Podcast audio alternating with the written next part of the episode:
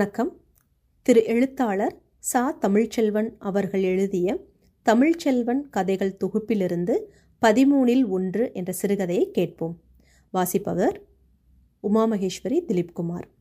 பதிமூனில் ஒன்று.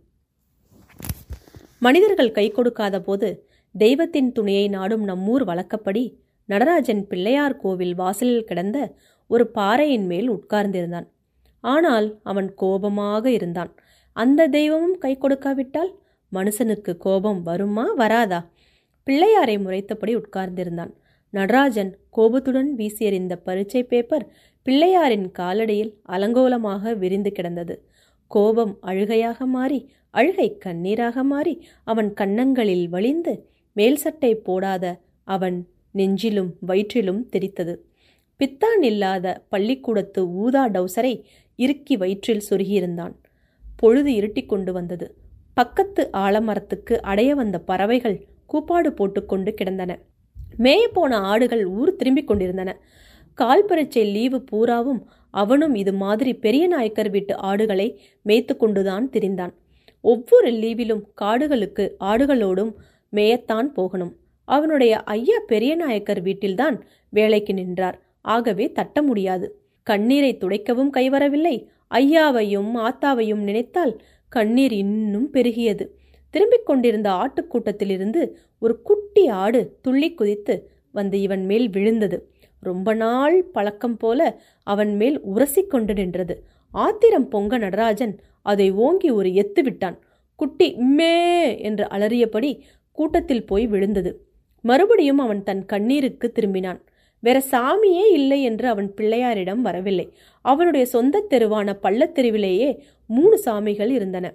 கருப்பசாமி இடும்பன் மாரியம்மா என்று தெருவின் ஒவ்வொரு திருப்பத்திலும் ஒரு சாமி இருந்தது. நடராஜனுடைய சொந்த தாத்தா காயாம்புதான் இடும்பனுக்கு பூசாரி. இதெல்லாம் போக அவர்களுடைய குலதெய்வம் சுடலைமாடன் விளாத்திக்குளம் பக்கம் காட்டுக்குள் நிற்கிறான். தன்னை சாமியையும் விட்டுவிட்டுத்தான் அவன் பிள்ளையாரிடம் வந்திருந்தான். அவர் மேலத்தெருக்காரர்களின் சாமிகளோடு பெருமாள் கோவிலுக்கு வடக்கே நிலை கொண்டிருந்தார். மூணு மாசமாக தினசரி பிள்ளையாரிடம் வந்து கொண்டிருந்தான். நடராசா ஏ ஐயா நடராசு! என்று இப்போது அந்த மூணு தெருவையும் கடந்து அவனை தேடிக்கொண்டு அவனுடைய ஆத்தா வந்துவிட்டாள். அவசரமாக கண்ணை துடைத்தான். ஓடிப்போய் கீழே கிடந்த பரீட்சை பேப்பரை எடுத்து எட்டாக மடித்து டவுசருக்குள் திணித்தான். மறுபடி பாறையில் வந்து உட்கார்ந்து கொண்டான். இருட்டி போன பிறகு இங்கன உட்காரக்கூடாதியா? வா வீட்டுக்கு போவோம் என்று ஆத்தா அவன் கையை பிடித்து தூக்கினாள். நான் வல்ல போ என்று முதலில் திமிரினான் மூணாவது தடவை அவள் பாயா என்று இழுத்தபோது எழுந்து அவளோடு புறப்பட்டு விட்டான். நடத்தி கூட்டி போகும்போதே ஆத்தா கேட்டாள் பரீட்சை இல்லை பெயிலா போயிட்டையா குமையா? அவன் கோபத்துடன் கையை இழுத்தான். கோபமும் அழுகையுமாக எந்த நாய்? சொன்னான் நான் ஒன்றும் பெயில் இல்லை என்று கத்தினான். சரி சரி கோபப்படாதையா வா என்று இழுத்து கொண்டு போனாள். அந்த நாய் ராமசாமி தான் ஆத்தாளிடம் சொல்லியிருப்பான். அவன் ஒரு மானங்கெட்ட நாய். நாலு பாடத்தில் பேலானாலும் அவன் பாட்டுக்கு அலைவான். நடராஜா என்ன இங்கிலீஷ் மறுபடியும் பிடுங்கிருச்சா என்று பல்லை காட்டிக்கொண்டு இவனிடம் பேசுவான். ஆத்தாளும் அவனும் வீடு வந்து சேரும்போது நடராஜனின் ஐயா குளித்துவிட்டு சாப்பிட தயாராக நடராஜனை எதிர்பார்த்து காத்து கொண்டிருந்தார். சாப்பிட்டு கொண்டிருந்த போது ஐயா படிச்ச மட்டும் படியா? அதுக்காக போட்டு? என்று பேச்சை ஆரம்பிக்கவும் ஆத்தா சத்தம் போட்டு அவரை மேலே பேச விடாமல் அடக்கினாள். அன்றிரவு நடராசன் படிக்கவில்லை. பேசாமல் படுத்துவிட்டான். படிப்பு விஷயத்தில் அவனுடைய ஐயாவுக்கு பெரிய ஆர்வம் கிடையாது. ஆறாவது வகுப்பு ஏழாவது வகுப்பு ரெண்டிலுமே அவன் பெயிலாகி பெயிலாகித்தான் அடுத்த வகுப்புக்கு போனான். பெயிலானதும் நல்லதா போச்சு என்று ஐயா அவனை நாயக்கர் வீட்டுக்கு கூட்டி போய் விடுவார் ஆடு மேய்க்க அங்கே எப்போதும் ஆள் தட்டுப்பாடு இருந்து கொண்டே இருக்கும். தூக்குச்சட்டி நிறைய கம்மஞ்சோத்தை தூக்கி கொண்டு ஆடுகளுக்கு பின்னால் ஓடுவான். அப்படியே ரெண்டு மாசம் ஓடும். பட்டாளத்தில் இருக்கும் அவனுடைய தாய்மாமன் லீவில் வந்து கூப்பாடு போட்டு மறுபடி பள்ளிக்கூடத்தில் கொண்டு சேர்த்து விடுவார். மறுபடி ஏழில் பெயிலானாலும் அதே படிக்கு ஆடு. மாமன் லீவு சண்டை மறுபடி ஏழு. அப்புறம் எட்டாம் வகுப்பு. ஆடும் படிப்பும் மாறி மாறி அலையடித்து கொண்டிருக்கும். தாய்மாமன் நடராசனை மட்டுமல்ல தெருப்பிள்ளைகளில் யார் பள்ளிக்கூடம் போகாமல் இருந்தாலும் நேரடியாக அந்தந்த வீட்டுக்கு போய் பெத்தவர்களோடு சண்டை போடுவார். பிள்ளைகளை தூக்கி கொண்டு போய் பள்ளிக்கூடத்தில் சேர்த்துவிட்டுத்தான் மறுவேளை. அவர் லீவில் வருகிற ரெண்டு மாசமும் தினசரி எல்லா பிள்ளைகளும் குளித்து துவச்ச சட்டை போட்டு ஒழுங்காக பள்ளிக்கூடம் போய் ஆகணும். காலையிலே பள்ளிக்கூடம் போகிற பாதையில் நின்று ரைட் வெரி குட் போங்க. அவன் எங்கே கிட்ன மகனை? ஆ சரி வந்துட்டியா? ஏ ராசலட்சுமி தலைக்கு ஏன் என்ன தேய்க்கல? ம். போ என்று எல்லா பிள்ளைகளையும் வழி அனுப்புவார். இந்த காரியத்துக்காகவே அவர் எப்போதும் ஜூன் ஜூலை மாதத்தில் லீவில் வருவது வழக்கம். இம்மானுவல் சேகரனும் என்னை போல் ஒரு பட்டாளத்துக்காரர் தாண்டா என்று அவ்வப்போது அவர் சொல்லிக் கொள்ளும்போது அவர் கண்களை பார்க்க வேண்டும். ஆனால் மச்சினர் செய்வது நடராஜனின் ஐயாவுக்கு பிடிக்காது. பிள்ளைகளை ஒழுங்காக ஆடு மாடு மேய்க்க விடாம இந்த அழிம்பு பண்ணுகிறாரே என்று கோபப்படுவார். மூணு தலைமுறைக்கு மேலாக பெரிய நாயக்கர் குடும்பத்துக்கும் நமக்கும் உள்ள உறவு தன்னோடு முடிஞ்சு போகக்கூடாதே என்பது அவருடைய ஆத்திரமாக இருந்தது. ஆனால் நடராஜனின் ஆத்தா தன் அண்ணன் கட்சிதான். மகனின் படிப்பை முன்னிட்டு ரெண்டு பேருக்கும் அடிக்கடி சண்டை நடக்கும். அதெல்லாம் நடராஜனை ஒருபோதும் பாதிப்பதில்லை. அவன் பிரச்சனையெல்லாம் அதம பொதுமடங்கு பின்னப்பெருக்கல் ப்ளஸ் மைனஸ்கள் ஸ்டோரிகள் பாராகிராஃபுகள் ஆக்டிவ் வாய்ஸ் பேசிவ் வாய்ஸ்கள் கணக்கு வாத்தியார் கந்தசாமி மற்றும் ஆங்கில ஆசிரியர் அழகேசன் சார். இவ்வளவுதான். அவன் எட்டாம் வகுப்பில் நுழைந்தபோதுதான் கந்தசாமி சார் புதுசாக அவருடைய பள்ளிக்கு மாறி வந்தார். அரசு உயர்நிலைப் பள்ளியாக பத்தாம் வகுப்பு வரை அவர்களுடைய ஹைஸ்கூல் எனப்படும் ஹைஸ்கூலுக்கு ஆசிரியர்கள் மாறுவதும் போவதும் கம்பைன்டு கிளாஸ் என்று சொல்லப்படும் ஏபிசி எல்லா பிரிவு மாணவர்களையும் ஒன்றாக்கி மரத்தடியில் ஒரே வாத்தியார் பாடம் நடத்துவது என்பதும் எல்லாம் சர்வசாதாரண நிகழ்ச்சிகள். ஆனால் கந்தசாமி சார் வந்தது அப்படி சாதாரண நிகழ்ச்சி அல்ல. நடராஜின் வாழ்க்கையில் கந்தசாமி சார் பெரும் பிரச்சனையாக வந்து சேர்ந்தார். நடராஜன் எல்லா பாடத்திலும் எழுபது எண்பது மார்க் வாங்கிவிடுவான்.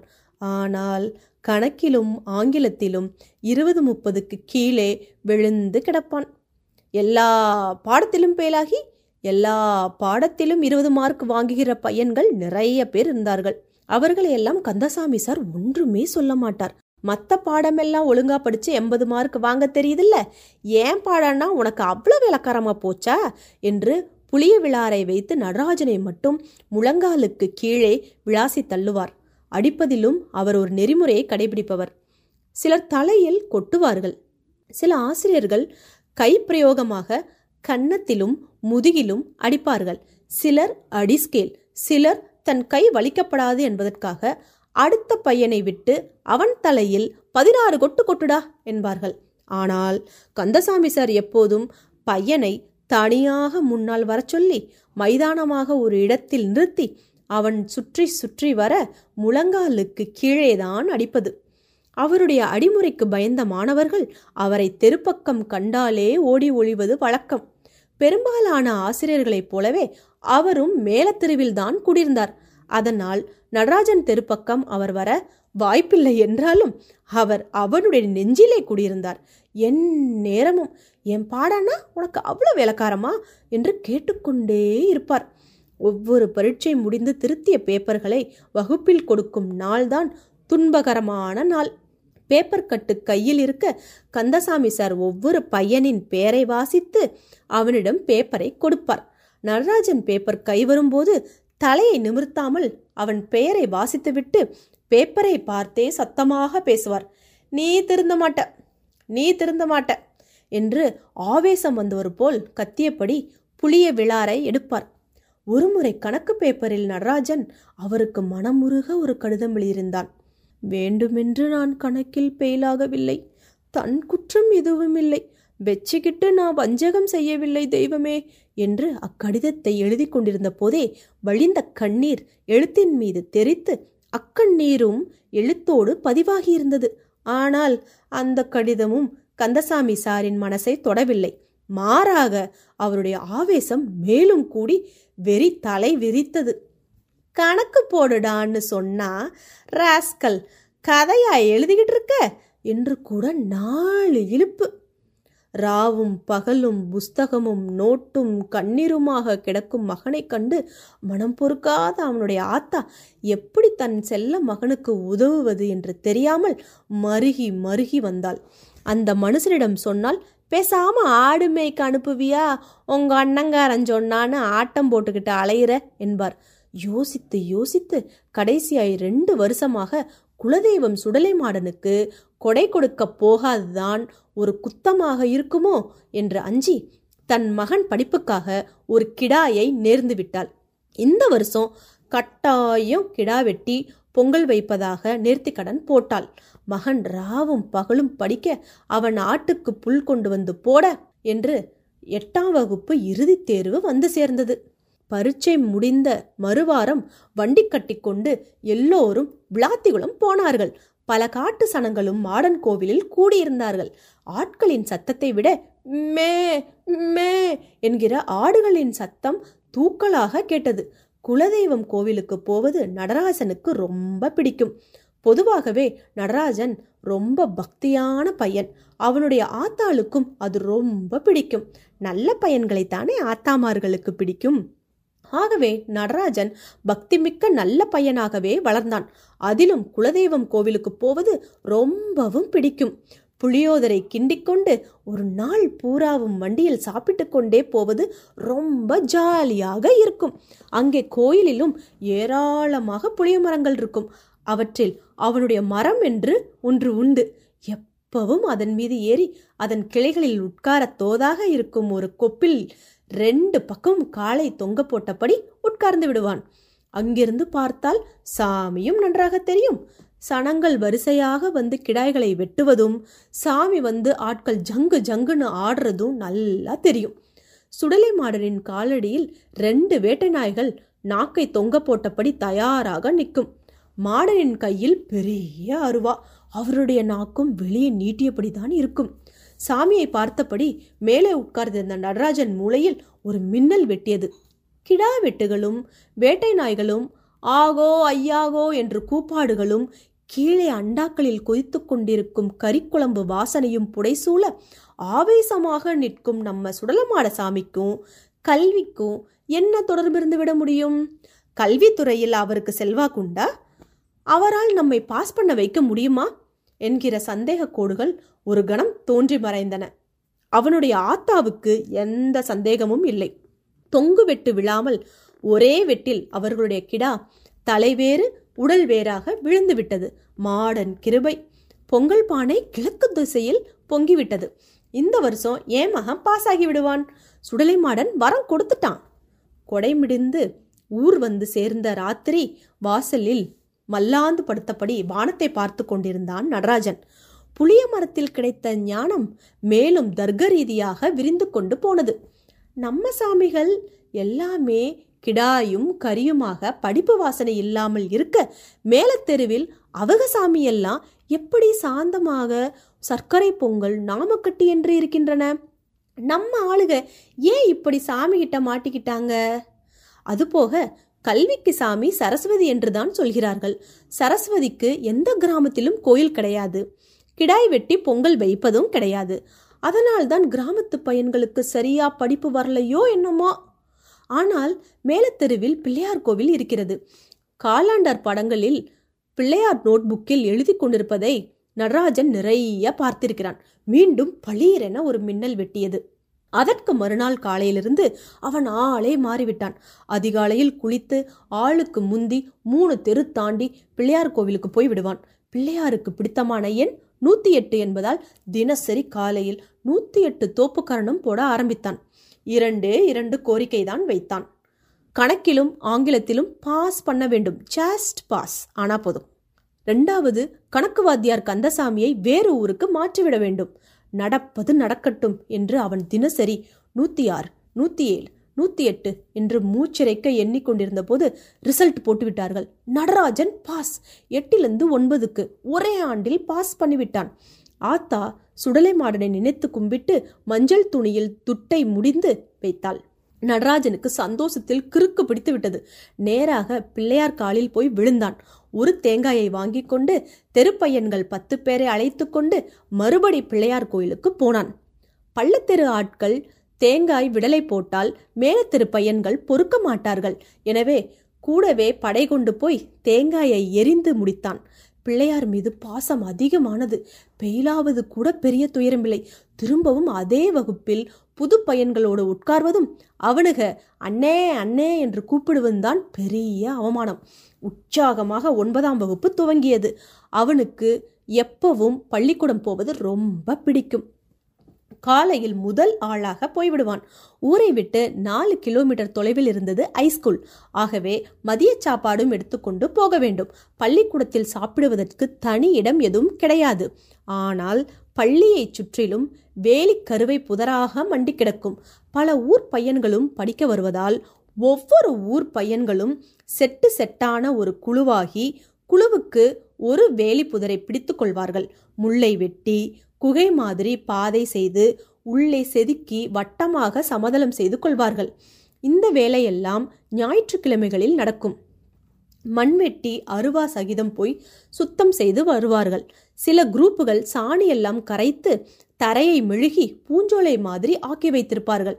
பையன்களுக்கிடையே சண்டை வரும்போது அடுத்த ஊர்க்காரர்கள் சாப்பிடும் இடத்தில் யாருக்கும் தெரியாமல் மலம் கழித்து நாசம் செய்வார்கள். பொதுவாக மதிய உணவு நேரம் எல்லா பயகளுக்கும் பிரியமான நேரம்.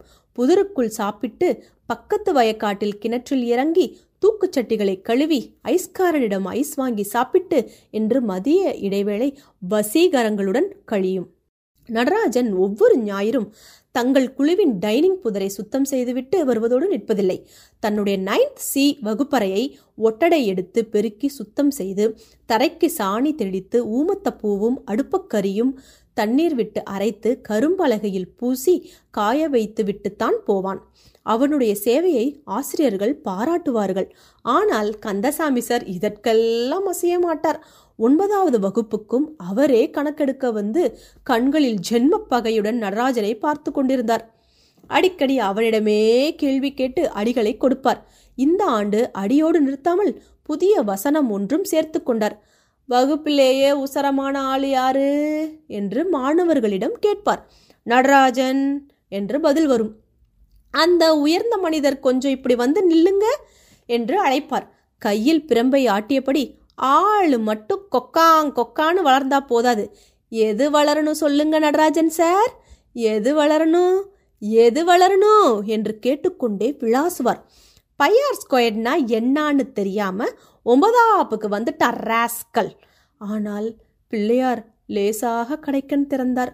கணக்குவாதியாரிடம் டிவிசன் எனப்படும் டியூஷன் படித்தால் கணக்கில் பெயிலாக மாட்டார்கள் என்று ஒரு துப்பு நடராஜனுக்கு கிடைத்துவிட்டது. அன்று மாலையே அவர் வீட்டு வாசலில் போய் நின்றான். வாயெல்லாம் சிரிப்பாக சார் வரவேற்றார். மாதம் நாற்பத்து ரூபா கொடுத்துருவியாலே? என்று கேட்டார். அன்று முதல் கணக்கு டிவிசன் துவங்கியது. பாடம் புரிந்ததோ புரியவில்லையோ கந்தசாமி சார் ஒரே வாரத்தில் ரொம்ப திருந்தி வந்துவிட்டார். அதற்கு காரணம் அவருடைய மனைவி. அந்த அம்மாவுக்கு நடராஜனை ரொம்ப பிடித்து விட்டது அவர்கள் வீட்டு ஆட்டுக்கும் அதன் குட்டிக்கும் அதை விட ரொம்ப பிடித்து விட்டது நடராஜனை. தினசரி ட்வீசன் வரும்போது நோட்டு புத்தகத்தை எடுத்துக்கொள்ள மறந்துவிட்டாலும் வாத்தியார் வீட்டு ஆடுகளுக்கு குலை வர மறக்க மாட்டான். ஆடுகளுடைய பாஷை ஏற்கனவே நடராஜனுக்கு தெரியுமாதலால் ரெண்டே நாளில் நடராஜனை கண்டதும் குட்டி துள்ளி குதித்துக்கொண்டு ஓடி வந்து அவன் காலடியில் உரசி நிற்கும்படி செய்துவிட்டான் அவன் ஆடுகளுக்கு புல் நறுக்கி போடும் லாகவத்தைக் கண்டு வியந்து போன கந்தசாமி சார் ஏ எனக்கும் சொல்லிக் கொடப்பா என்று வேண்டிக் கொண்டார். அவனும் தினசரி அரை மணி நேரம் அறிவாளை எப்படி பிடிப்பது கட்டையை எப்படி வைப்பது இடது கையில் புல் எப்படி இருக்க வேண்டும் என்றெல்லாம் விளக்கினான். ஆனாலும் நடராஜனின் தொழில்நுட்ப நேர்த்தி சாருக்கு ஒரு மாதமாகியும் கைவரவில்லை. அவனும் அவரை அன்பாக கடிந்து கொள்வான் ம் அறிவாளை எப்படி பிடிக்கச் சொன்னா எங்க பிடிக்கிறீங்க சார்? விரல் போயிடும். ஆனாலும் வாத்தியாரின் மரமண்டைக்கு அது கடைசி வரை ஏறவில்லை. அடுத்த பரீட்சையில் கணக்கில் அறுபது மார்க் சுளையாக வந்து விழுந்தது. மாணவர்கள் யாருக்கும் நம்பிக்கையே வரவில்லை. ஏதோ பெரிய ஊழல் நடந்திருப்பதாக தங்களுக்குள் பேசிக்கொண்டனர். நடராஜன் இல்லாத போது அவன் பரீட்சை பேப்பரை எடுத்து பார்த்தார்கள். எல்லாம் சரியாகவே இருந்தது. நூத்தி எட்டை இருநூற்றி பதினாறாக ஆக்கிவிட்டான். அதனால் காலெல்லாம் உளைச்சல் எடுத்தது. ஒரு தடவை இருநூற்றி பதினாறு ஆக்கிவிட்டால் மறுபடி குறைக்க முடியாதே. பிள்ளையாருக்கு சடவு வந்து விட்டால் மார்க் போயிடுமே. ஆனாலும் ரெண்டு மாசம் விடாமல் மொத்தம் பதிமூன்றாயிரத்தி நூற்றி எழுபத்தி ஆறு தோப்புக்கரணம் போட்டு முடித்த பிறகும் இங்கிலீஷில் ஒன்பது மார்க் என்று ஒத்தப்படையிலேயே நின்றது. கேவலமாக இருந்தது. ஆங்கில ஆசிரியர் வழக்கம் போல ம் என்று அவன் பெயரை கூட வாசிக்காமல் பேப்பரை அவன் மேலே எரிந்தார் நீ எல்லாம் படிச்சு அந்த ஆத்திரத்துடன் தான் அவன் பேப்பரை பிள்ளையார் மேல் வீசியது. ராத்திரி படுக்கையில் மீண்டும் ஒரு மின்னல் வெட்டியது. பிள்ளையார் என்றாலே கணக்குக்கு மட்டும்தானே? அவர் நம்ம ஊர் சாமியாச்சே. அவருக்கே இங்கிலீஷ் தெரியாதே. நமக்கு எப்படி உதவி செய்ய முடியும்? வெட்டியாக இருநூத்தி பதினாறு போட்டிக்கிட்டு இருக்கமே என்று நினைத்ததும் கால்வலி அதிகமானது. அடுத்த ஞாயிற்றுக்கிழமை காலையில் டான் என்று மணி அடிக்கிற போது அவன் சர்ச் வாசலில் நின்றான். நாலு கிலோமீட்டர் நடந்து நல்லமால்புரம் போனால்தான் அந்த சர்ச் இருக்கும். முதலில் தயக்கம் இருந்தாலும் நாள் பட பழகிவிட்டது. ஞாயிறு தவறாமல் வந்து முட்டங்கால் போட்டு please Jesus help me English only just pass only என்று அவருக்கு புரிகிற மாதிரி ஆங்கிலத்திலேயே ப்ரே பண்ணுவான். சாமியார் வசனம் எல்லாம் வாசிப்பார். ஆனால் அவன் நேரடியாக இயேசுவானரோடு பேசிக்கொண்டிருப்பான் வாரா வாரம் வரும் அவன் யார் என்று ஒரு நாள் ஃபாதர் பிடித்து கொண்டார். எல்லாம் கேட்டு மகிழ்ந்தார். நிறைய வேத புத்தகங்கள் கொடுத்து வீட்டில் போய் படிமகனே என்று வாழ்த்தி அனுப்பினார். ராத்திரி வந்து பொறுப்பாக அந்த புத்தகங்களை எல்லாம் படித்தான். எல்லாமே ஆடு மேய்ப்பதை பற்றிய கதைகளாகவே இருந்தது. வெறுத்து போனது அவனுக்கு. எங்கே போனாலும் இந்த ஆடு நம்மளை விடாது போலிருக்கே என்றாலும் பிரேயர்கள் தொடர்ந்தன. ஆனால் கர்த்தர் கண் திறக்க மறுத்தார். இங்கிலீஷ் எட்டு ஒன்பது மார்க்கிலேயே நின்று சாதித்தது. எஸ்விஓ. எஸ்விஓஏ. இவ்வளவுதான் இங்கிலீஷ். இருபத்தி ஆறு எழுத்துதான் என்றெல்லாம் வாத்திமார்கள் சொன்னாலும் ஒரு இளவும் மண்டையில் ஏறவில்லை. ஏசுநாதருக்கே இங்கிலீஷ் தெரியாதப்பா. அவருடைய தாய்மொழி ஹீப்ரு அல்லவா? என்று ஒரு நாள் தற்செயலாக பேசிக்கொண்டிருந்த போது அவர் தெருவை சேர்ந்த குமரன் அண்ணன் சொன்னார். நடராஜன் அன்று மனம் உடைந்து போனான். முட்டித்தேய கும்பிட்டது வலித்தது. யாரைத்தான் நம்புவது? யார் துணையை தேடுவது? என்பது புரியாமல் மனம் குழம்பியது. நடைப்பயணமாக சில நாள் பிள்ளையார் கோயிலுக்கும் சர்ச்சுக்கும் என்று நடந்து கொண்டிருந்தான். பல இரவுகள் கண்ணீரில் கரைந்தன. நாட்கள் நிற்பதில்லையே. முழு ஆண்டு தேர்வும் நெருங்கிவிட உயிரை வெறுத்து மனப்பாடம் செய்தான். எழுதி பார்த்தான். ஒரு வார்த்தை மறுத்தாலும் முழு எஸ்ஸேயும் நின்று போனது. சாய்ஸ் கேள்வியை நம்பி படிக்காமல் விடும் பகுதியிலேயே கேள்விகள் வந்து கழுத்தை அறுத்தன. கிராமர் கடைசி வரை புரியவில்லை. கண்ணை மூடிக்கொண்டு ஏபிசி என்று வரிசையாக டிக்கடித்து வைத்தான். லீவுக்கு மாமா வந்தபோது ரிசல்ட் வந்துவிட்டது. அவன் பாஸ். ஒன்பதாம் வகுப்பு பாஸ். நிச்சயமாக பெயில்தான். கணக்கும் ஆங்கிலமும் கவுத்தியே தேரும் என்று இருந்தவனுக்கு பாஸ் ஆன அதிர்ச்சி தாங்க முடியவில்லை. வெரி குட் என்று மாமன் தட்டி கொடுத்தான். ஆனால் அந்த மகிழ்ச்சி ஒரு வாரம் கூட நீடிக்கவில்லை. பள்ளிக்கு புது ஹெட்மாஸ்டர் வந்துவிட்டார். அவர் ரொம்ப ஸ்ட்ரிக்ட். யாருக்கும் பயப்பட மாட்டார் என்று பேசிக்கொண்டார்கள். பத்தாம் வகுப்பில் எல்லா பையன்களையும் சேர்க்க முடியாது என்று ஒரு சட்டம் பேசினார். ஒரு பதிமூணு பையன்கள் வெளியே நிறுத்தப்பட்டார்கள். நடராஜனும் அந்த லிஸ்டில் இருந்தான். அந்த பதிமூணு பேரில் எல்லா சாதி பையன்களும் இருந்தார்கள். கிரேஸ் மார்க் போட்டு தூக்கி விட்டதனால தான் உங்க பையங்க பாஸ் பண்ணியிருக்காங்க. பழைய கதை எப்படியோ நான் அப்படி இருக்க மாட்டேன் என்று அவர் பேசிய பலதும் வந்திருந்த பையன்களின் பெற்றோர்களுக்கு புரியவில்லை. எப்படியாச்சும் பிள்ளைகளை சேர்த்துக்கிடணும் என்றனர். எல்லாரையும் சேர் போட்டு உட்கார வைத்து காப்பி கொடுத்து நயமாக பேசி இங்கே இடமில்லை என்கையில் ஒண்ணுமில்லைன்னு சொன்னதுல பலர் பாவம். அவர் என்ன செய்வார்? வாங்கடா என்று பிள்ளைகளை பத்தி கொண்டு போய்விட்டார்கள். நடராஜன் வீட்டுக்கு வந்து படுத்துக்கொண்டு அழுதான். ஐயா போய் நான் மாமனை கூட்டிட்டு வந்தார். அன்றிரவே மாமனுடன் புது ஹெட்மாஸ்டர் வீட்டுக்கே போனார்கள். மேலத்தெருவில் பெரிய நாயக்கர் வீட்டை அடுத்து அவர் வாடகைக்கு வீடெடுத்து இருந்தார். எனக்கு ஸ்கூல் தான் முக்கியம்.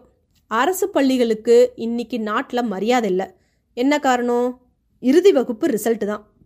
நல்ல மார்க் எடுத்த பையன்களை சேர்த்து தனியார் பள்ளிகள் ரிசல்ட் காமிச்சு நல்ல பேர் வாங்குறாங்க. நான் சமரசமே செய்ய மாட்டேன். உங்கள் பையனை வேற ஸ்கூலில் கொண்டு போய் சேர்த்துக்கோங்க. நீங்கள் இவ்வளோ தூரம் சொல்கிறதுனால புளியம்பட்டி ஸ்கூல் ஹெட்மாஸ்டருக்கு லெட்டர் தரேன். போய் பாருங்க என்று அனுப்பிவிட்டார். புளியம்பட்டிக்கு மாமனுடன் போனான் அந்த ஹெட்மாஸ்டர் அன்புடன் வரவேற்றார். ஏற்கனவே பத்தாம் வகுப்பில் நூற்றி எட்டு பேரை சேர்த்துட்டேன். இவனையும் சேர்த்தா நூற்றி ஒன்பது வாத்தியார்கள் கிடையாது. இங்கிலீஷ் பாடத்துக்கு ஒரே வாத்தியார் தான். மரத்தடியில் மைக்கு வச்சு தான் பாடம் நடத்துவோம். போர்டில் எழுதி போட்டால் பாதி பேருக்கு தெரியாது. ஆடு மேய்க்கிற மாதிரி தான் மேய்ச்சிக்கிட்டு இருக்கோம். நடராஜனுக்கு அந்த ஸ்கூலை பிடிக்கவில்லை. அது அவனுடைய ஸ்கூல் இல்லை என்று முதல் பார்வையிலேயே பட்டுவிட்டது. மாமனுக்கும் பிடிக்கவில்லை. மறுபடியும் உள்ளூர் ஐஸ்கூலுக்கே வந்தார்கள். புது ஹெட்மாஸ்டர் ரிசல்ட்டுக்காக ஆசிரியர்களையும் கசக்கி எடுப்பார். ரொம்ப கடுசு என்று பேர் வாங்கி ஒரு பிரச்சனையாகத்தான் இங்கே மாற்றலாகி வருகிறார் என்ற செய்தி முன்கூட்டியே வந்து ஆசிரியர்களின் வயிற்றில் புளியை கரைத்தது.